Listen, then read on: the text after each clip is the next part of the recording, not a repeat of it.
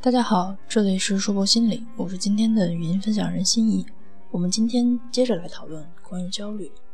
我们今天要讨论的主要主题是控制焦虑的行为策略。这个部分呢，分为两个篇章。我们今天先来讨论第一个部分。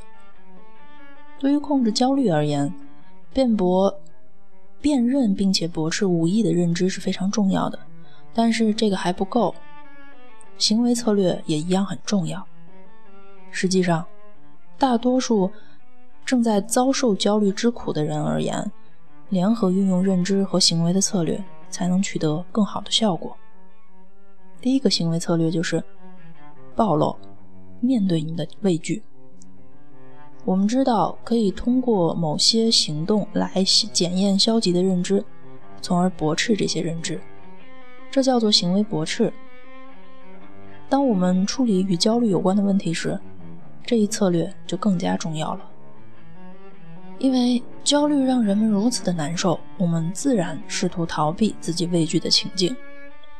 逃避的问题在于，它会强化我们觉得这些情境很危险的这样一种感受，从而降低我们在未来应对这些情境的能力。逃离所我们所害怕的环境。还会降低我们解决问题的自信，使我们在未来更加的脆弱。如果我们不在某些阶段去面对想象中的魔鬼，那么永远我们也不能学会征服它。把自己暴露于害怕的情境当中，可以让我们发现这些情境根本没有那么可怕。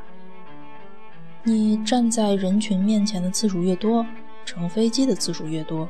维护自己权益的次数越多，你下一次就越容易这样做。有时候，当我们需要面对的情况非常恐怖，分步骤的逐渐暴露是一个好的办法。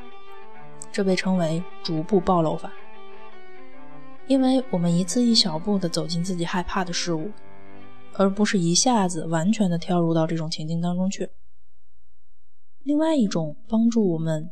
逐渐面对可怕情境的技术，就是先在脑海里进行练习，先行设想自己身处那些可怕的情境当中，身临其境般的设想。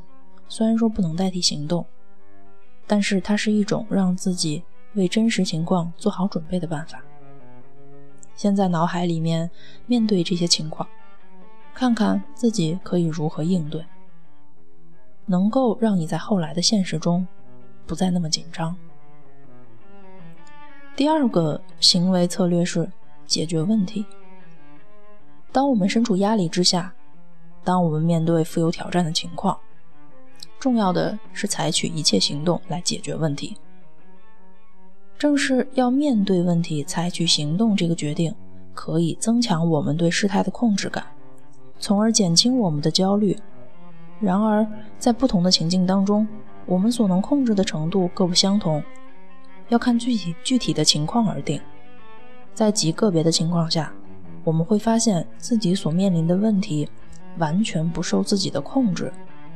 这个时候呢，我们需要采用其他的办法来控制焦虑，比如驳斥那些消极的观念，采用应对性的陈述，分散注意力，以及深度放松。在大多数情况下。只要我们觉得可以有所作为，就要早一点采取行动，去完成那些当前需要做的事情。拖延只会延长痛苦，并不能帮助我们解决问题。另一方面，采取行动可以增加我们解决问题的可能性，并且提供了重要的推动力。三、成功应对的想象。想要改变产生焦虑的认知，另一个有用的办法就是应对性的想象，也就是设想自己处于害怕的情境当中，却能够成功的应对，并得到良好的结果。如果你对未来的某些特定的事件感到焦虑，例如害怕与某个人面对，害怕发言，害怕某些特定的社交场合，或者是害怕接受某个手术，那么这种想象就会特别的有用。要想对抗那些用普通的辩驳难以改变的顽固认知，应对性的想象特别的有用。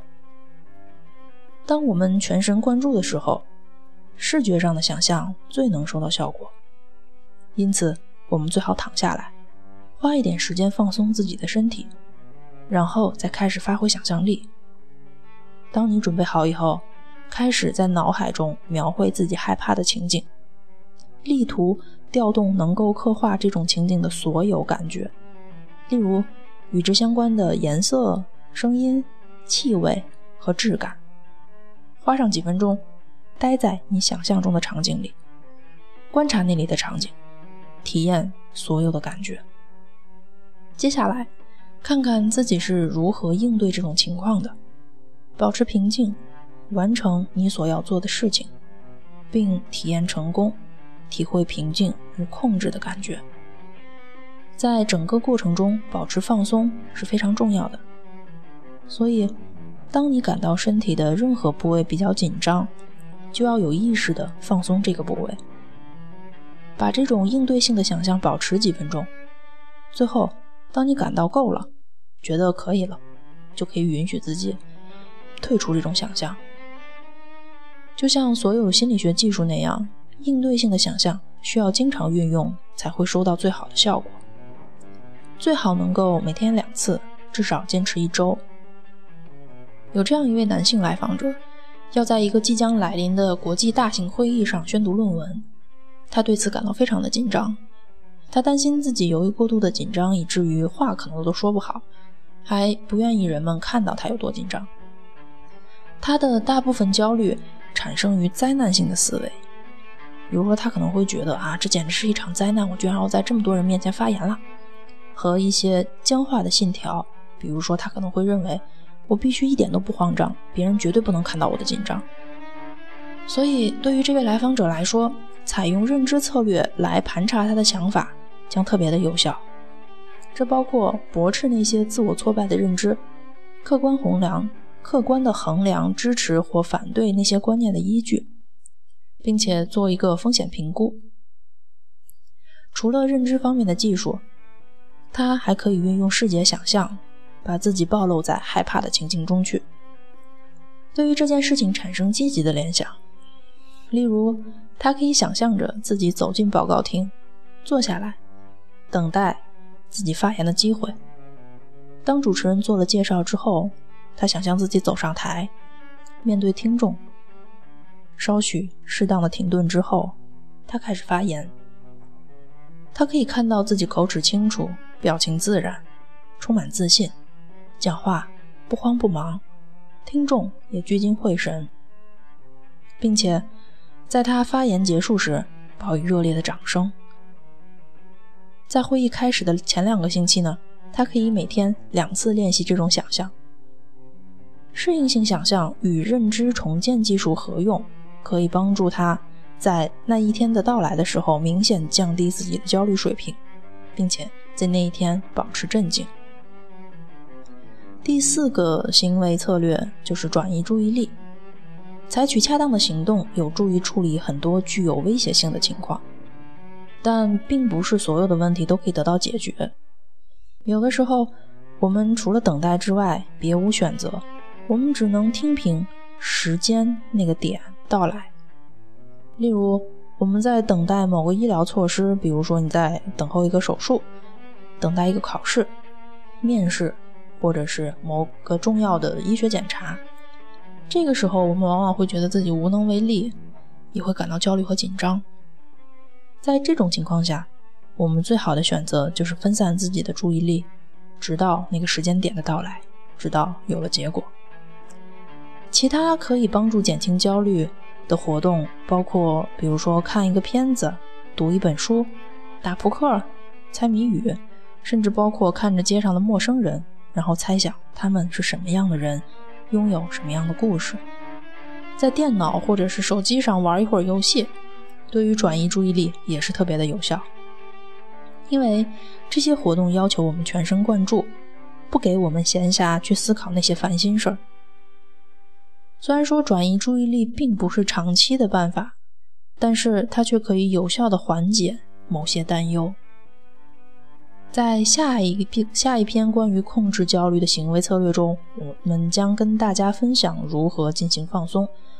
我们今天的分享先到这里，这里是说博心理，无论你在哪里，世界和我陪伴着你。